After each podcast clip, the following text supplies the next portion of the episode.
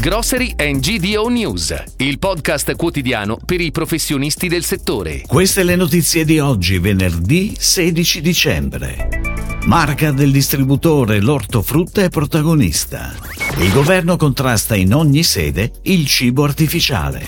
Peste suina, l'UE propone riduzione delle restrizioni in Sardegna. Inaugurato il Conad Superstore di Morciano. MD inaugura a Milazzo un punto vendita affiliato.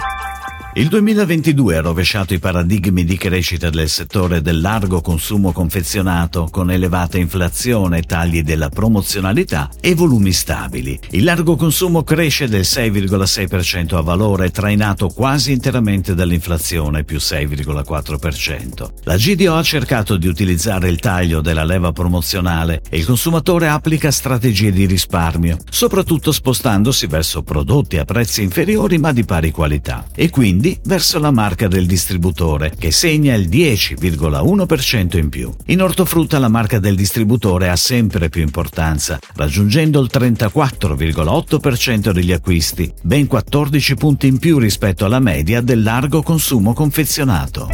Ed ora le breaking news, a cura della redazione di gdonews.it. L'Italia sarà in prima linea nella difesa del cibo naturale, uno dei punti di forza del nostro Made in Italy, e intende contrastare in ogni sede il cibo artificiale che rischia di spezzare il legame millenario che esiste tra la filiera agroalimentare e i prodotti destinati al consumo. Così la Presidente del Consiglio Giorgia Meloni in un videomessaggio inviato all'Assemblea di Confagricoltura. Il settore agroalimentare italiano è sinonimo di eccellenza e di sostenibilità, ha continuato. È nostro compito continuare a contrastare in ogni sede qualsiasi tentativo di omologazione alimentare e l'odiosa imitazione dei nostri prodotti di eccellenza.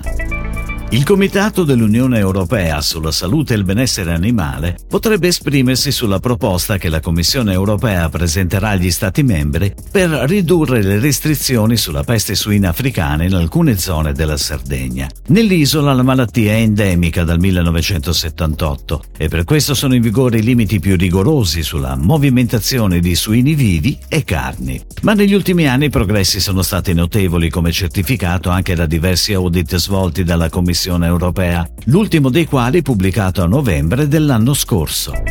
Taglio del nastro del nuovo Superstore Conad e del centro commerciale Il Mulino del Conca a Marciano, provincia di Rimini. Ad inizio 2023 si completerà l'apertura con il secondo blocco che ospiterà altri negozi, il Pet Store Conad, nonché gli uffici pubblici di polizia locale e carabinieri forestali acquisiti dal comune. Nel negozio da 2500 metri quadri lavorano 80 dipendenti. I clienti trovano in galleria la parafarmacia e il bar con sapore Conad ed alcuni alcuni esercizi commerciali, ottico, abbigliamento, riparazione vendita PC e tablet.